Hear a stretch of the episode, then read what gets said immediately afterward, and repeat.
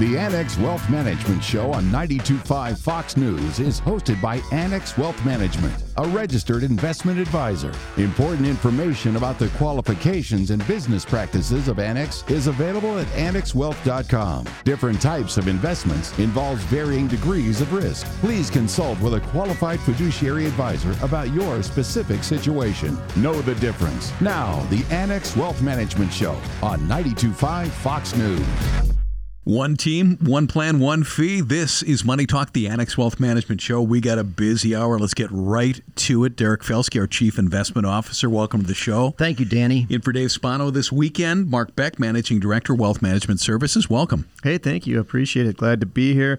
You know, I'm glad I get to be here when the week was a strong week. What a change it's been since the last several weeks. But boy, what a bounce we saw this past week. Oh, it certainly was. The S&P was up a little over 2%, the Nasdaq up almost 5, small caps up 2.6, and we actually saw the 10-year yield bounce 21 basis points to 3.09 on much stronger economic data than many people would have expected. Yeah, just look at that, 3% treasuries, right? So, you almost have to start to think about that in terms of where can we allocate relatively low risk money and all of a sudden treasury yields become attractive. Of course, that is part of the equation of people thinking about how to reallocate money, and it has impact kind of throughout the spectrum. Right. I mean, really, for seniors, if you think about it, you know, for the first time, a 3% yield on a CD is becoming fairly commonplace. And during those years of financial repression, it was really hard to generate any kind of yield at all with cash reserves. Yeah, to a large extent, we always talked about that. What the Fed had to do to drive interest rates to zero really hurt the saver, not the investor. The saver put money into savings is the way you think about that. And so that's CDs, money markets, those sorts of things. And what it did was it really boosted risk assets. So that's the stock market. And now, of course, we're unwinding all of that excess liquidity. And so that is what is driving all the market anxiety. And we need to look at that from the perspective of where do we go forward from here? Things we watch, you know, are like the jobs data that we saw this past week, so we can get an indication of how is the economy weathering the tightening that we're seeing in monetary policy right now. Yeah, and I think a real takeaway that I've kind of generated in my own mind the last several weeks is no one is really interested in hearing good news right now. You know, everybody wants to be negative about the recession fears, stagflation, the price of gasoline, uh, the Russia Ukraine war, now an assassination of the former prime minister of Japan.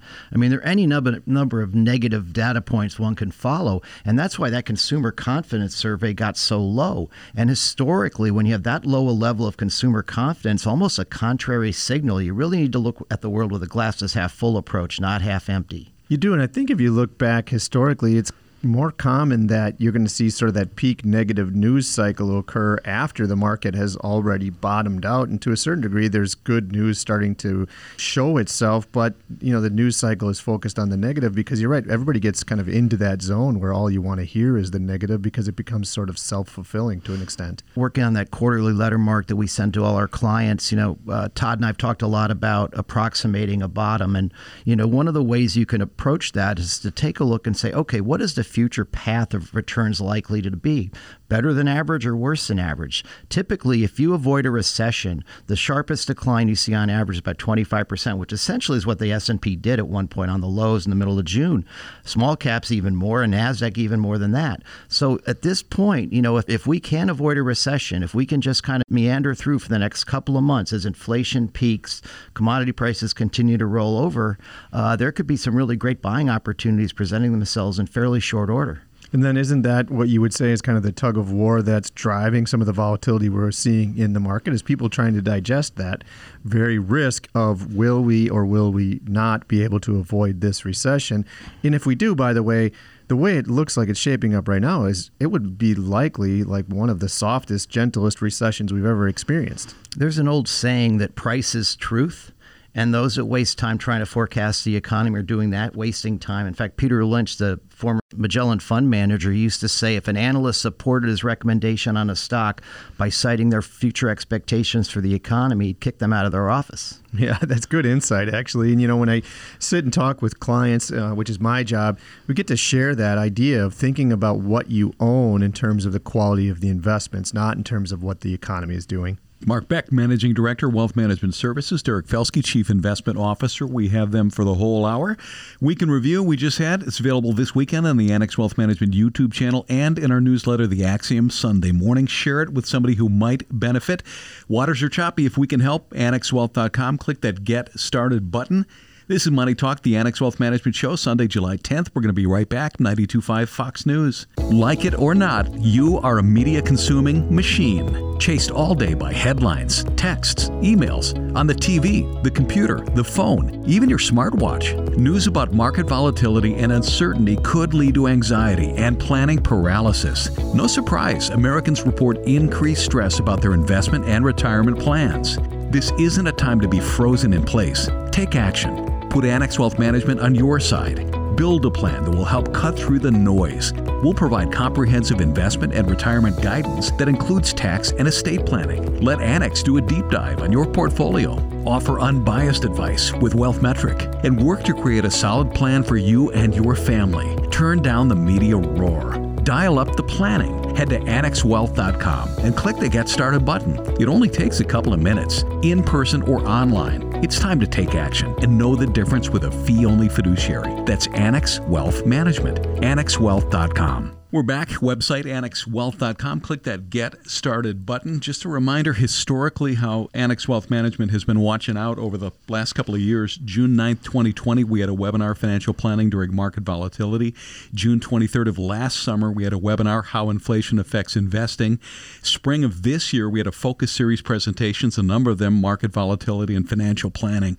Is your investment partner, if it's not Annex, are they doing those kinds of things? Think about it. And if not, annexwealth.com, clicking that Get Started button. Derek Felske in the studio. He is our Chief Investment Officer. Mark Beck, Managing Director of Wealth Management Services. You know, that's great context, Danny, because, you know, translate that into how we think about the investment world. And so much of it is about how we're positioning for what's in the future. And when people right now are asking, well, how are you going to deal with inflation? Some of that is thinking about the right sectors, the right types of companies, the characteristics of the companies that you want to own well ahead of the inflationary cycle. Same thing on the interest rate side. The time to prepare for rising interest rates is not when we're talking about how much interest rates have risen, you know, it was well in advance of that. You know, that's one of the areas I think, Derek, that we did a great job is navigating through what that interest rate cycle was going to look like. And now being able to proactively position for the next phase puts us in a position of strength to kind of leverage these changes in the favor of our clients. Oh, absolutely. Um, you know, when I think about some of the moves we made recently, we added some small cap exposure. Uh, the reason for that is pretty simple. Small caps tend to perform very well when inflation is running above average, and you get the added benefit of not having foreign currency exposure because U.S. dollar is very strong. That's going to hamper multinationals in the S&P 500, but it certainly wouldn't hamper uh, small caps that are focused domestically. And also the valuation of small caps that make money, and I'm underscoring the point, make money, are at relative lows against the S&P that we haven't seen since 2001.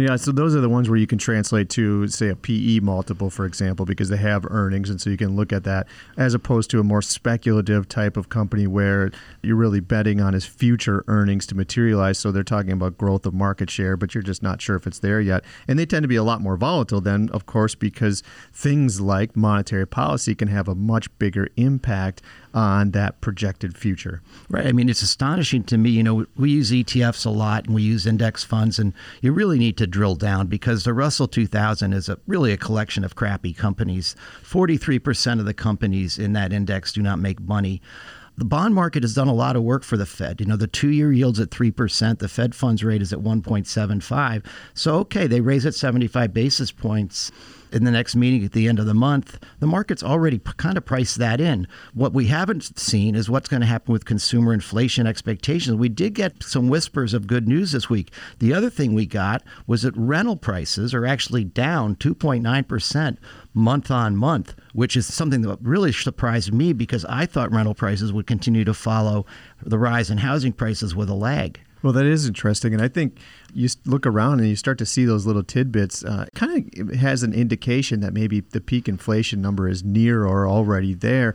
You're starting to see that. Think in terms of the news about inventories from some of the retailers and how they feel like they're, you know, uh, they have excess inventory. They may just have to discount some of that kind of stuff. Oh, absolutely. They're awash with inventory. Right. So that's going to drive right to the consumer as well. And, you know, maybe even we saw the peak in gas prices because they have trickled down a tiny little bit, which feels a touch better at the pump. Yeah, I think inflation has always been hard to handicap, but I'll just run off a couple of numbers. So lumber is down 60% from its high, aluminum 36, wheat 35, natural gas 34, steel 31, WTI crude 17, gold 15. These are significant declines, but commodities are not the only problem. It's the fact that prices, while they may stop growing at the same rate, are still going to remain at relatively high levels. Derek Felske, our Chief Investment Officer, Mark Beck. We got them for the rest of the hour. Stick around if we can help. Our website, annexwealth.com. Click that Get Started button. Know the difference? One team, one plan, one fee. This is Money Talk, the Annex Wealth Management Show. We're going to be right back on 92.5 Fox News. Inflation isn't going away anytime soon. As the cost of everything from food to vacations to your electric bill rises, you may wonder if your retirement plans are still on track. Annex Wealth Management can help. It starts at annexwealth.com. Click the Get Started button. From there, our in house planning team will create your wealth metric, a snapshot of where you are and where you're headed. Wealth Metric will help you understand the impact inflation may have on your plans. Get started today. Visit annexwealth.com. Know the difference with Annex Wealth Management? It's been a volatile start for 2022 in the markets. Started the year with Omicron. Russia invaded Ukraine. Supply chains remain tangled. Inflation keeps rising. It's enough to keep you up at night. And according to research, it's doing exactly that. People are losing sleep. They are worried. This is personal. What is important during times like these? Maintaining perspective. So, counting our radio shows, our YouTube channel, Annex Wealth Management podcast, our Axiom newsletter. We share a lot for both clients and non clients.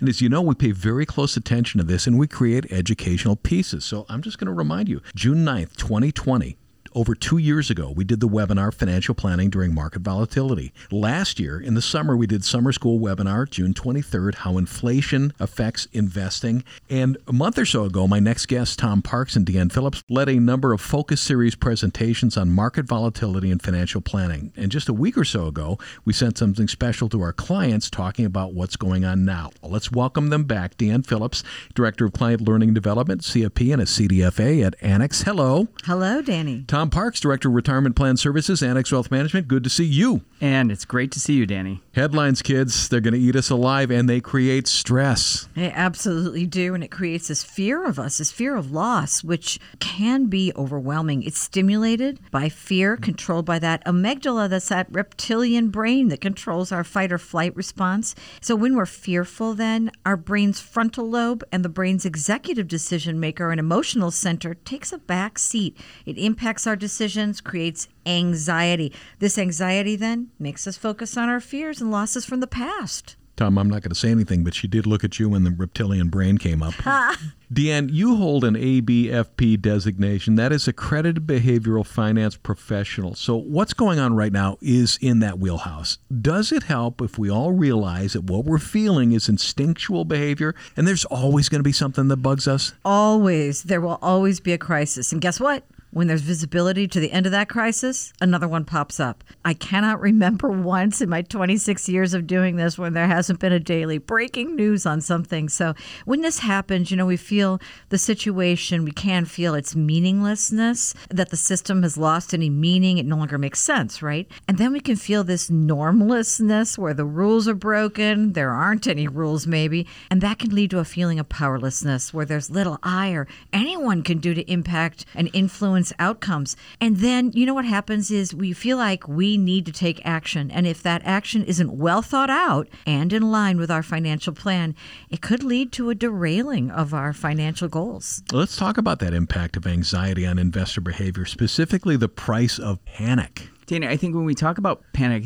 it's totally understandable when people freak out about some of this stuff. You look at the headlines, the whole point of that is to, to get people anxious. But to your point, there is a price for that panic. So when we look historically at markets, a lot of people, and I've been hearing this lately, is, well, you know, Tom, this time it's different. When you look back at all the different events that have happened in the market, that has been true each and every time. It has been different every time, and it is different this time. But when people say this time it's different, what they're really saying is this is the time it's not going to come back. And that's where the price of panic can really be problematic. Let's talk about loss aversion. That's very natural, but it can also blind investors to growth opportunity. Well, of course, because we want to focus on the downside. You know, you find a $20 bill, right? Walking down the street and you get all excited. You're like, woohoo, right? I am richer. And you put it in your pocket and you want to share it with a friend. You want to talk about it with a friend. And you go to pull it out of your pocket and it's gone. and you can focus. One will focus as a human being on the loss of that 20 far more than getting the 20 but really think about it. Economically we're even. We haven't lost or made anything right? But we focus on the downside. So that's what happens with the markets too. We kind of kick ourselves. We think about our past mistakes. But if you look historically the number of positive years in the S&P 500, the stock market, are so much greater. Almost three quarters of returns during the period of 1926 through the present, almost three quarters of the returns during that time period were.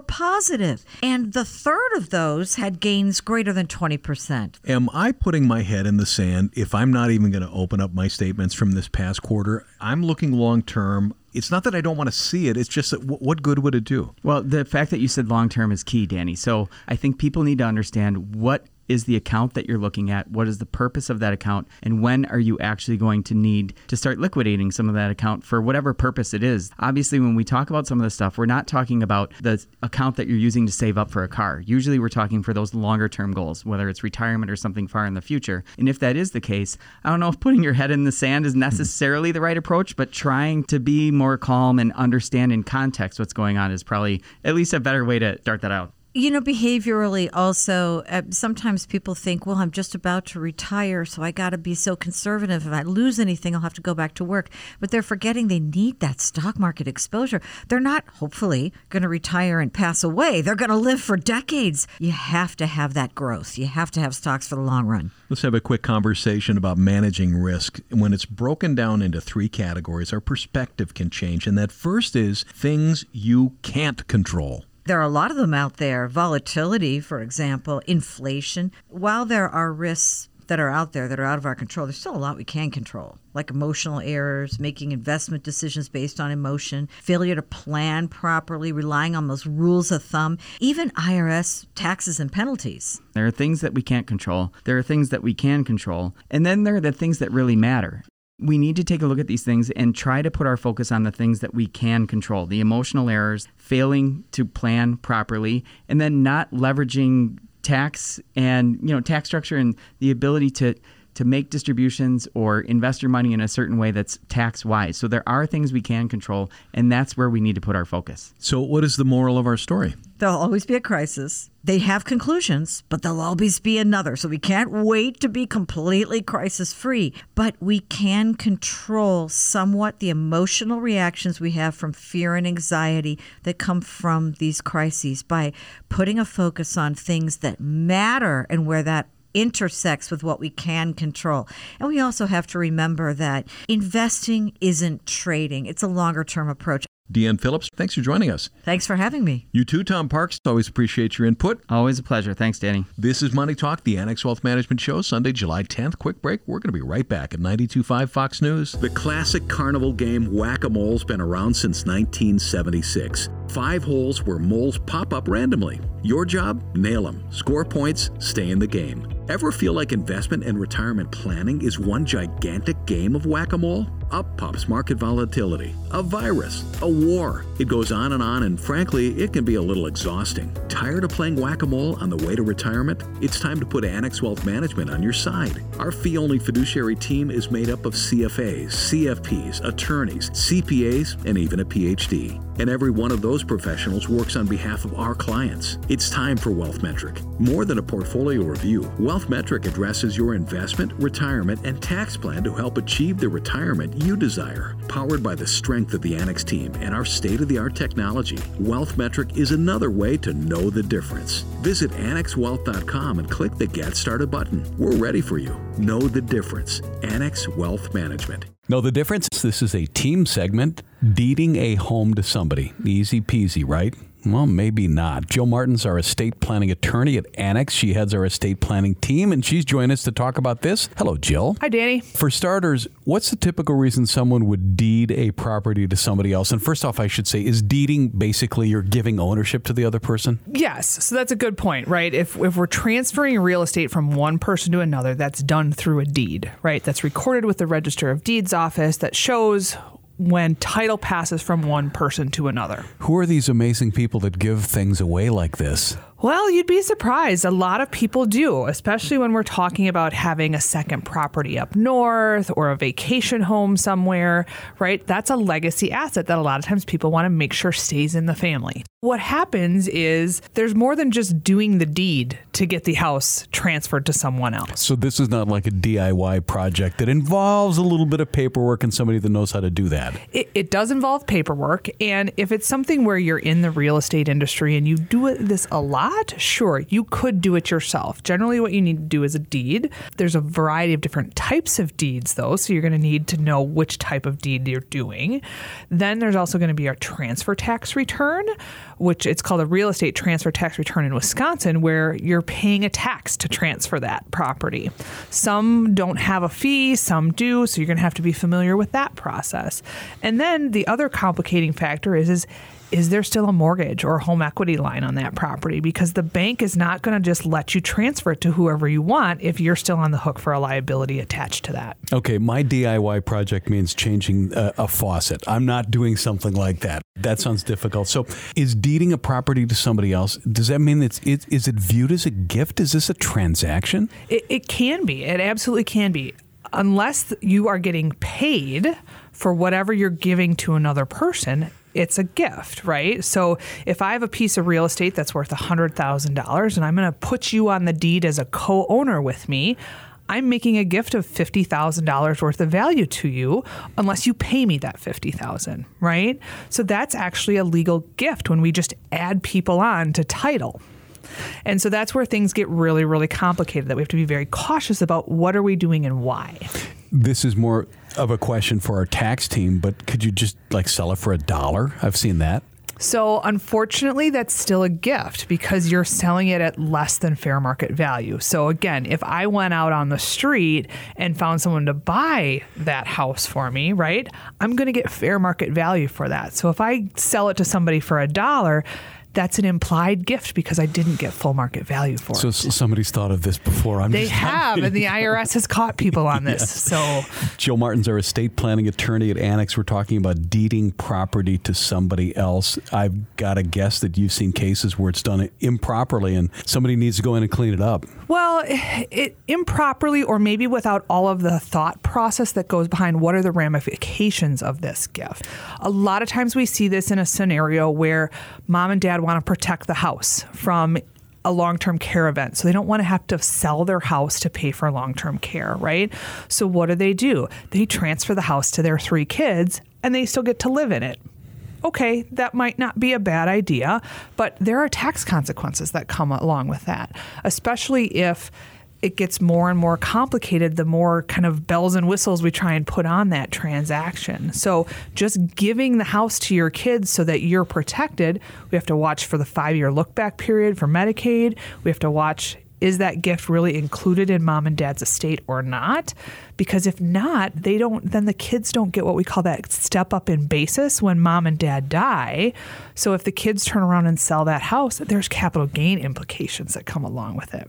So just deciding that you're going to deed the property over to your kids comes with a lot of other things that we need to think about. It's not as simple as it sounds. So there's a clean or best way to do this, and I'm guessing that anybody that's considering that, you got to put a team to, to work because it affects a portfolio. It affects tax status, I guess, in certain ways, and you got to have a capable estate attorney. Your usual advice is let's just start at the beginning. Yeah, usually when people are starting to contemplate planning, whether it's Medicaid protection planning or it's that second vacation home that they want to get to the next generation now it's important to make sure we're crossing all the T's and dotting all the I's. So we want to talk to an estate planning attorney and even maybe an, a real estate attorney to make sure we're doing it in the most tax efficient manner, but also to make sure that we're doing it legally appropriately so that we don't have issues that come up later. And it's not like we're trying to throw a bunch of different attorneys into the room. We're just trying to do it right. Correct. And, and what happens is, is if, if you do this by yourself, it can get messy. And then to your point, there's all of a sudden unintended ramifications that come down the line for family members way after the fact. Oh, I'm a big fan of hiring a pro. That's for sure. Thank you. This is good. Jill Martin, estate planning attorney at Annex Wealth Management, talking about deeding property to somebody else. Thank you for joining us. You're welcome, Danny. Can we help sort through some of this stuff for you? I think we can. We do investment and retirement planning, tax planning and estate planning, and we do it as a fee only fiduciary. Our plans are built with the strength of the entire Annex Wealth Management team. This is Money Talk, the Annex Wealth Management Show. We are going to be right back on 92.5 Fox News.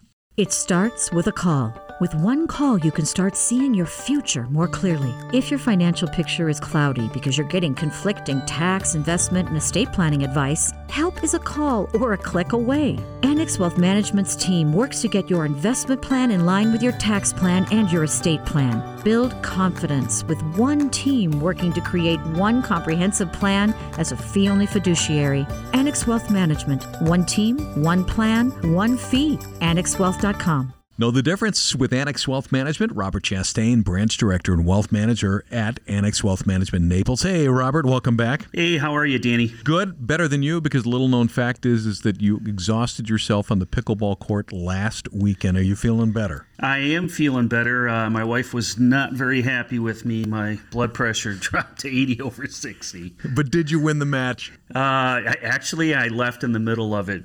Hey, folks, we're going to talk about the first half of 2022, and it was a rough one. And, folks, it's easy to curl up in a ball, maybe even consider retreating. But if your vision is out the front windshield instead of the rear view mirror, your perspective will change. We talked about this a little bit earlier in the show with Deanne and Tom. We're going to dig in a little deeper here with Robert. There are common mistakes to avoid during market downturns. We've got four to discuss. And, Robert, the first one is, is to not buy or invest when things are on sale. Well, you know, when things are on sale, uh, I know somebody that I live with likes to go and take advantage of those sales. But here's the thing are you getting things that you have to have or nice to have? If something is 20% off, do you maybe buy an extra one? Or I actually even like to talk to clients thinking like this What if we break your purchases into tranches? One tranche here, one tranche there, then a third tranche, and then you have a dollar cost averaging strategy that might work a lot better for you. And the other thing that I, I've really talked to a lot of clients about lately are the US market from the beginning of time, the recoveries are undefeated. It has always recovered over time. Another mistake is panic selling. I mean, people going to cash, and you've got to be right twice when you do that. Well, that's a great point, Danny. And you know, if you are in a panic, your emotional capital is spent, you're ready to just throw in the towel and quit. And most of that comes from not having a plan or a strategy. And if that's any time that we should sit down and bring our tax people in and let's talk about an overall strategy for this. Robert Chastain is branch director and wealth manager at Annex Wealth Management Naples. Common mistakes during market downturns. The third one, obsessing over account balances. I brought it up with Tom and Deanne. I'm not going to open up my quarterly statements, and I, I don't I don't really need to or want to because my time horizon is a little bit more, and I don't know what it's going to do for me. Well, there are a lot of people that are obsessing on a daily basis. They're looking at things three, four, five times a day. My uh, wife works in the medical field and she gets phone calls of people taking their blood pressure 25 times a day. Now, it's obsessive, right? But here's the thing have you planned for the long term? And if you haven't, you wouldn't have to look at this four or five times a day or even daily. Look at it every Friday or every Monday. But just driving yourself into anxiety and raising your blood pressure looking at your statements on a daily basis is too much. Fourth and final point we'll discuss, and Robert started to get into that a little bit, investing during market downturns and forgetting the big picture. And folks, that's what you got to do. You got to keep the eyes on the prize. Well, that's a great another great point, Danny. And if you're not looking at the big picture, it's really hazardous to your wealth, not your health, but your wealth. And then what is your time horizon? Because based on your time horizon, when you're going to retire and how much risk you're taking, that has to be balanced out. And that's something we can do with a good plan, our investment team, and investment selections. Love to go to bat for you folks for investment and retirement planning, tax planning, and estate planning. We do it as a fee only fiduciary. Know the difference. Our website, annexwealth.com. Click that Get Started button. Robert Chastain, Branch Director and Wealth Manager, Annex Wealth Management in Naples. Thanks for your time. Oh, thank you, Danny. Quick break. We're going to be back. This is Money Talk, the Annex Wealth Management Show, 925 Fox News. Inflation isn't going away anytime soon. As the cost of everything from food to vacations to your electric bill rises, you may be wondering if your retirement plans are still on track. Inflation is a silent wealth killer. You won't hear an alarm when prices rise, but you might feel alarm as you try to plan your future. It's also one of the top reasons 80% of Americans are feeling stressed about their finances. Annex Wealth Management can help. It starts at annexwealth.com. Click the Get Started button. From there, Annex Wealth Management's in house team of planners will prepare your wealth metric, a snapshot of where you are and where you're headed. Wealth Metric isn't a sales tool, Annex is a fee only fiduciary, so there are no products to push. Instead, you'll get an honest assessment of your current state and a realistic plan to reach your goals. If you're concerned about how inflation may be affecting your retirement date or how you're planning to spend your retirement, visit annexwealth.com today. Annex Wealth Management. Know the difference with Annex Wealth Management in a conversation about the 4% rule. Joining me to talk about it, Randy Winkler, a CFP and wealth manager at Annex Wealth Management. Welcome back, Randy. Thanks, Danny. Withdrawing money from the nest egg can be a complex financial exercise. There are unknowns, the length of retirement, how much you're going to spend, how much health care is going to cost, what your investment returns might be. That's just to name a few. Now, Randy, we've covered the 4% rule on this show, in fact, a number of times. Right off the top, though, let's cover what the 4% rule is in theory and how it gets at those questions. Okay. The 4% rule comes from a gentleman by the name of Bill Bengen.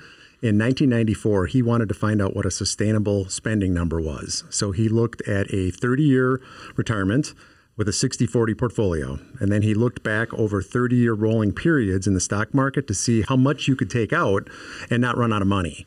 So he found that on average you could take out 6.5%, but that means that half the time you've run out of money when you've successfully completed retirement. So he wanted to look at the worst period over all of those time periods he looked at, and he came at a number of 4.15%. He lowered it to 4.1. The industry lowered it to 4, and that's where the 4% rule. So literally, it's the there's never been a time period over 30 years with a 60-40 stock bond portfolio where you'd run out of money. Before we get too far, it's not officially a rule, though. We just call it that, right? Yeah, it's more of a guideline. It's a good rule of thumb to see, okay, where am I at? It's a withdrawal rule. It's not covering what you can actually spend in retirement because there's other things that factor in when Randy and I were talking before we sat down, I asked him, what part does Social Security play?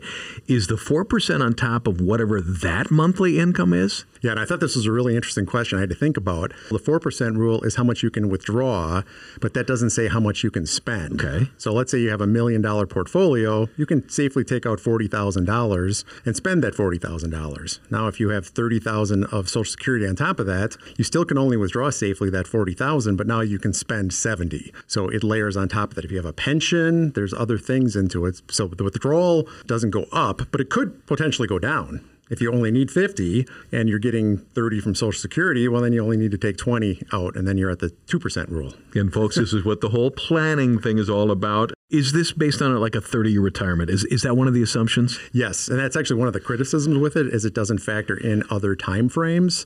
For example, if you have a shorter time frame, let's say you retire at 70 and you have a 20 year retirement, you can actually take out 5% safely. If you retired very early and had a 45 year horizon, it's down to 3.5. So it has to be adjusted based on the length of your retirement. Now, you mentioned a criticism. Are there any others? Yeah, there's a few. One of them is taxes. It doesn't factor into it. So, again, in my example before, let's say you've got two people. One has a million dollar IRA and one has a million dollar joint account. Well, they both can withdraw 4%, but they're not going to have 4% to spend. Taking $40,000 out of a million dollar IRA, once you take taxes off, there's going to be less money left over. Where in the joint account, based on your tax situation, you might be paying zero in capital gains or it could be 15 or 20. So the spending rule is different than the withdrawal rule. The withdrawal is the same across the type of account, but what you have left over to live on could be very different.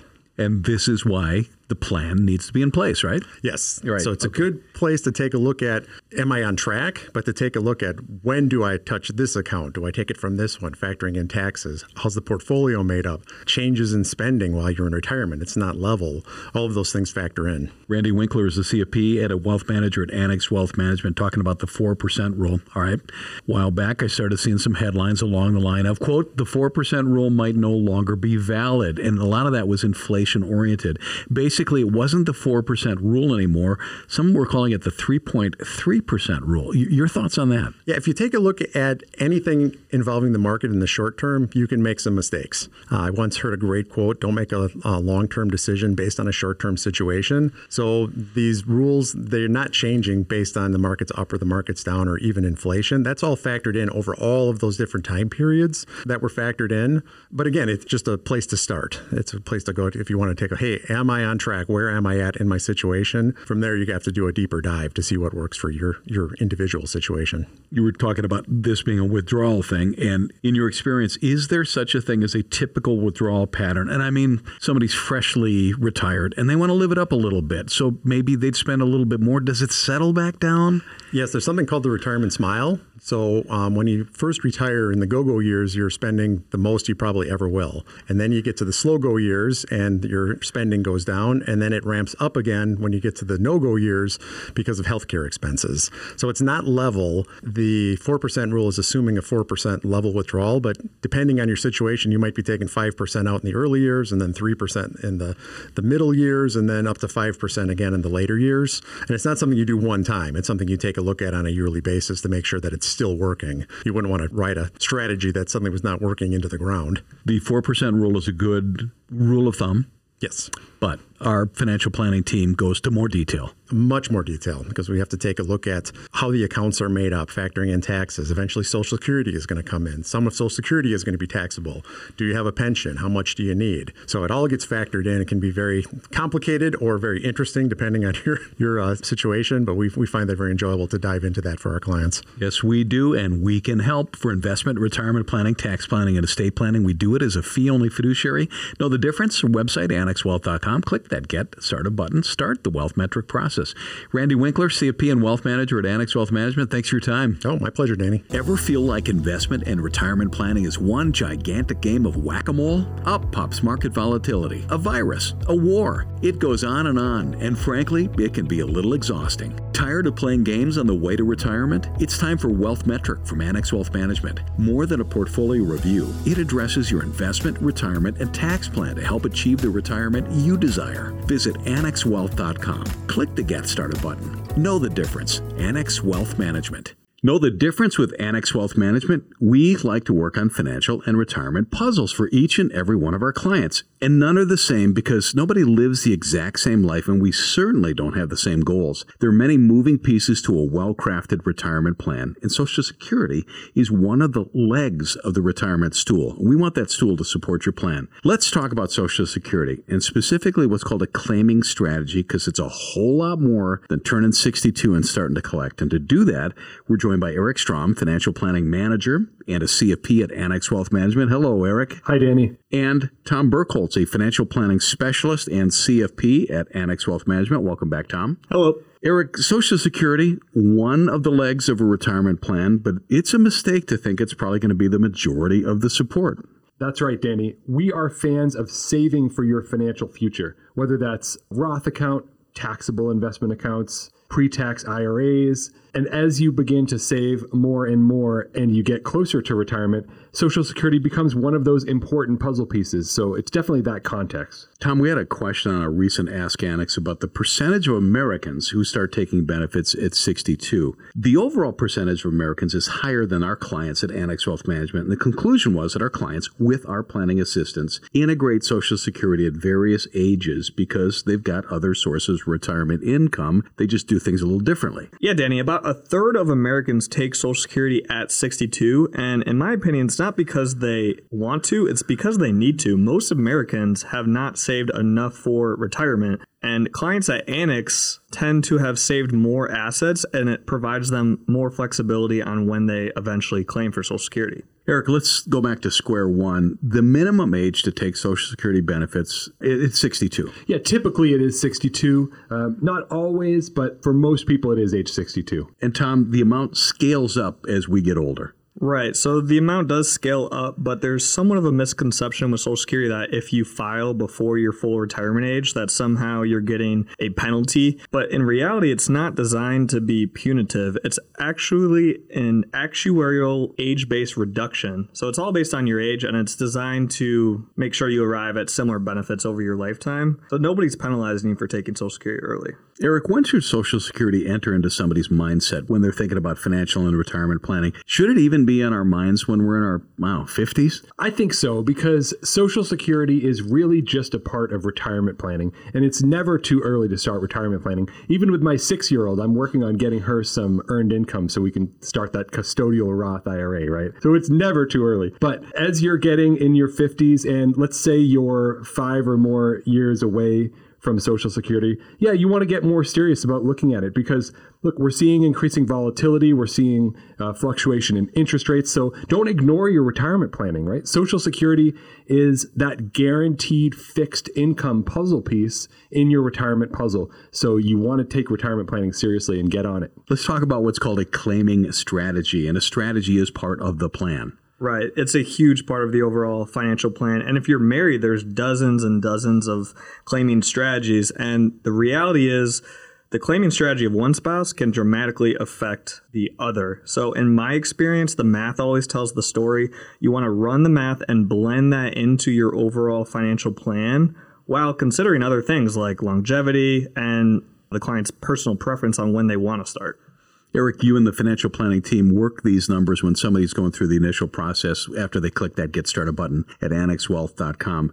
Does it become kind of clear what the optimum age is when the process happens, or is this a it depends thing? It's not very clear when we first start because distribution planning is very intricate and complex many financial planners say, oh, just delay till 70, delay till 70, and there's that wisdom out there. But it's not that simple. If you are going to delay till 70, then where is the money going to come from? So that's distribution planning, right? How are you going to fund those years prior to starting to Social Security if you are going to defer till 70? We've got to get to know you first. We can't simply just say, okay, we've known you for five minutes, here's the best Social Security strategy back to the legs of that retirement stool. When it comes to Social Security's contributions to retirement income, the ballpark figure is what forty percent. Is that is that correct? Right. Yeah, and it, it was never designed to pay for all of your retirement expenses. So it's actually interesting how Social Security has evolved over time because when it was designed back in the 30s, no one I don't think was expecting in the year 2022 that people were going to be living into their 80s, 90s, and beyond. So we're optimistic on Social Security, but it may look different in the future. We just don't know yet. And the rest is made up of savings and investments and all the stuff that Annex Wealth Management helps our clients with. Yeah. So Social Security is interesting, right? Because it has some unique aspects. First of all, it's not fully taxable. The most that can be taxed is 85% of it. And also, if you delay taking your Social Security, there's a guaranteed growth to it, almost like an annuity. So, because of that, you've got to accept that there are unique features to Social Security. How does this fit into my overall plan? If I do delay, where am I going to withdraw the money from in the meantime? And that's why Social Security planning is really part of that broader retirement planning and distribution planning strategy. For investment and retirement planning, tax planning, and estate planning, we do it as a fee only fiduciary. Know the difference. Our website, annexwealth.com. Click that Get Started button. Start the wealth metric process. Tom Burkholz, financial planning specialist and CFP. Thanks for your time. My pleasure. Eric Strom, financial planning manager and CFP at Annex Wealth Management. Always appreciate your insight. Thanks, Danny. Inflation isn't going away anytime soon. As the cost of everything from food to vacations to your electric bill rises, you may be wondering if your retirement plans are still on track. Inflation is a silent wealth killer. You won't hear an alarm when prices rise, but you might feel alarm as you try to plan your future. It's also one of the top reasons 80% of Americans are feeling stressed about their finances. Annex Wealth Management can help. It starts at annexwealth.com. Click the Get Started button. From there, Annex Wealth Management's in house team of planners will prepare your wealth metric, a snapshot of where you are and where you're headed. Wealth Metric isn't a sales tool, Annex is a fee only fiduciary. So there are no products to push. Instead, you'll get an honest assessment of your current state and a realistic plan to reach your goals. If you're concerned about how inflation may be affecting your retirement date or how you're planning to spend your retirement, visit annexwealth.com today. Annex Wealth Management. No, the difference discordant retirement. That's a thing. It sounds like a marital spat, but it really just describes a phenomenon retirement researchers have been digging into lately the fact that few married couples retire at the same time. Deanne Phillips is here to talk about this. She's Director of Client Learning and Development at Annex Wealth Management, as well as the CFP and a CDFA certified divorce financial analyst. Welcome back, Deanne. Hey, thanks for having me. Discordant retirement. This is a thing. It really is. Retirement's very complex. Years ago, people were tired when they retired. And here we talk about retirement in multiple stages. And psychologists, of course, have talked about this a lot. We call it when you first retire your go go years, where first you're in the honeymoon stage. You have that honey-do list. You have the things that you always dreamed about doing.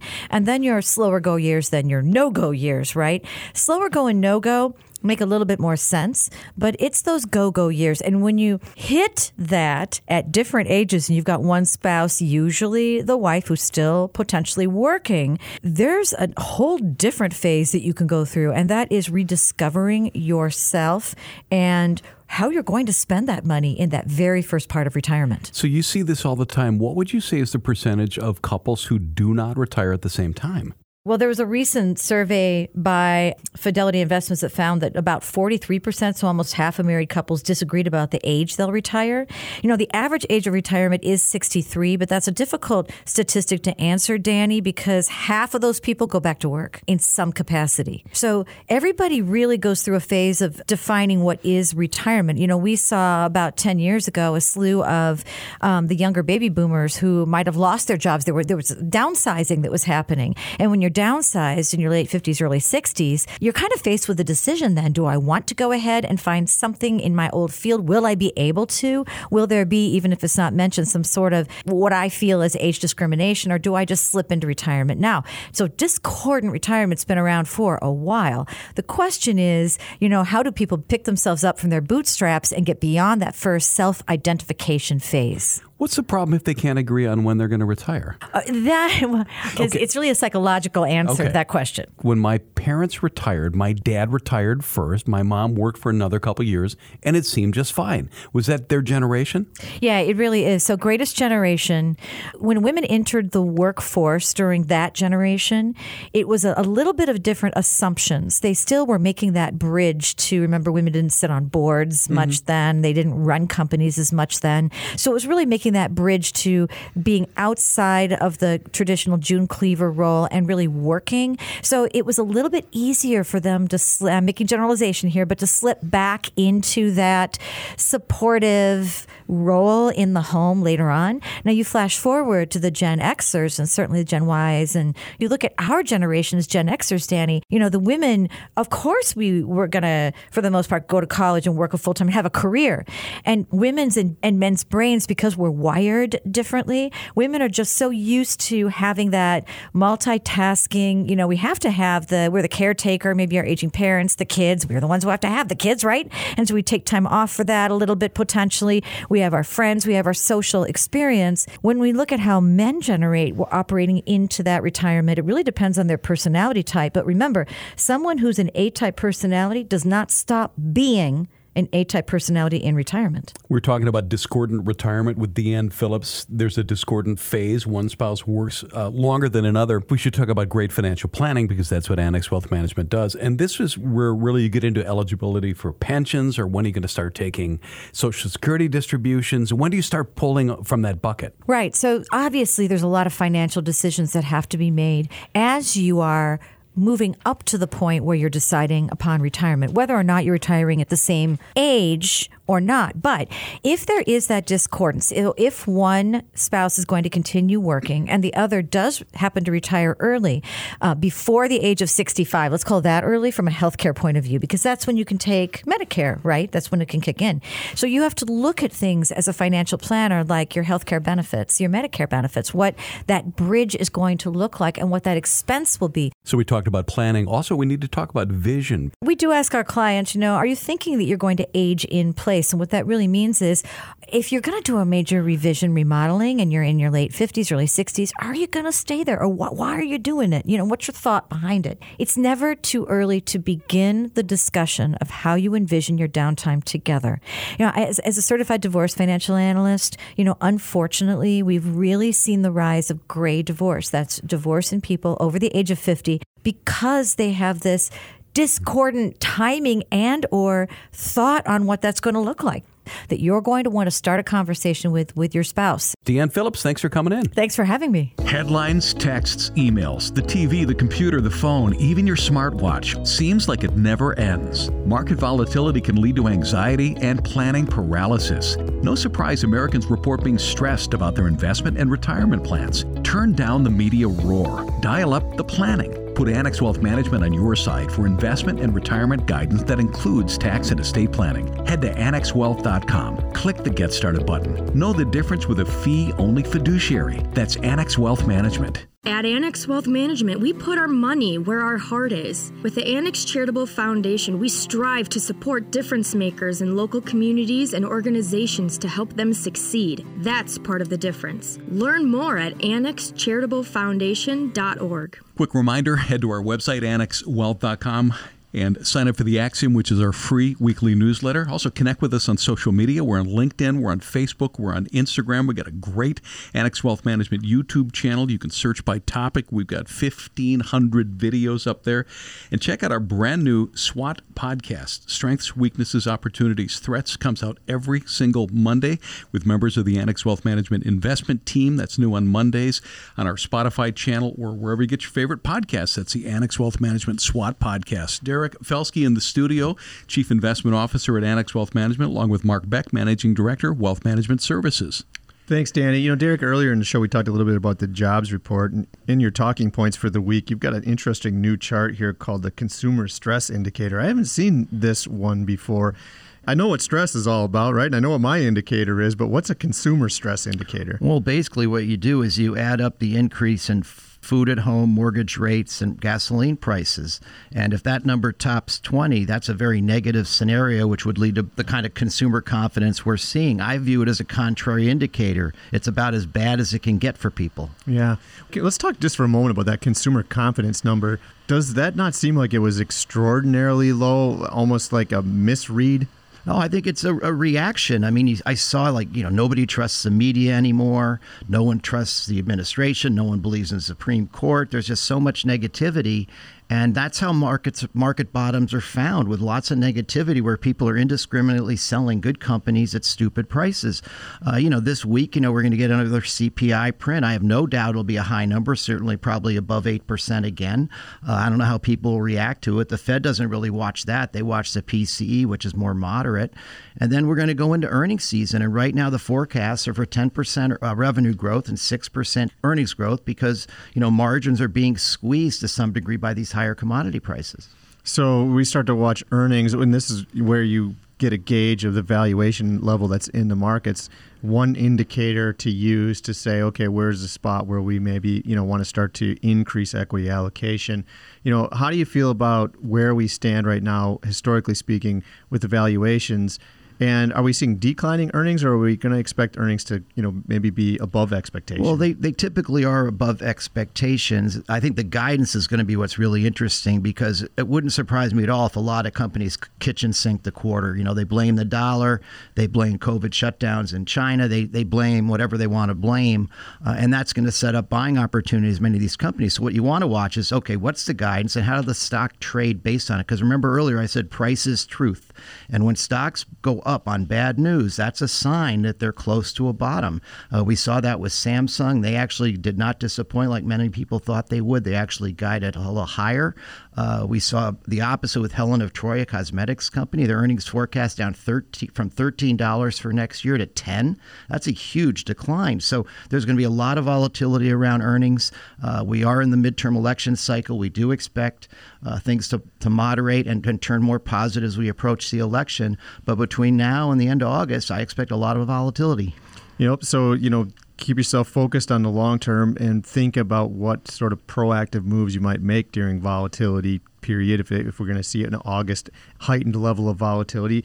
And I think the advice for the listener is of course you said it earlier you don't sell what amounts to good companies at ridiculously cheap prices. You think more in terms of can I add to my holdings during that kind of an environment? Right. I mean, the other snippets we've seen about earnings, the guidance raise rate up to this point is a little lower than what we've seen. In fact, it's the third weakest in the last eight quarters. But guidance cuts aren't really elevated. And it's not 2022 earnings I'm concerned, it's 2023. Because right now, people are sitting out there with a number of 250 bucks, and you do a 16 multiple on that, that gets you to 4,000. I believe perhaps, you know, with, with these kind of uh, dips that we've seen that perhaps had a little low as a target, but that gives you some sense that there's not a whole lot of upside unless estimates come down rather sharply and stock prices follow. Derek Felske, our Chief Investment Officer at Annex Wealth Management. Thanks for joining us on the show today. Appreciate it. Thank you. Mark Beck, thanks for sitting in, Managing Director of Wealth Management Services. We appreciate you as well. Glad to be here. Folks, if we can help, our website, annexwealth.com. We do investment and retirement planning, tax planning, and estate planning with the complete team. You've heard a bunch of them on the show today. Most importantly, we are a fee only fiduciary. Know the difference. One more thing for your weekend checklist. Take a couple of minutes, contact us at Get Started button at annexwealth.com. This is Money Talk on behalf of the team at Annex. We'll see you next Sunday at noon right here, 925 Fox News. The Annex Wealth Management Show is hosted by Annex Wealth Management, a fee only registered investment advisor. Important information about the qualifications and business practices of Annex is available at annexwealth.com. Different types of investments involve varying degrees of risk. Please consult with a qualified fiduciary advisor about your specific situation.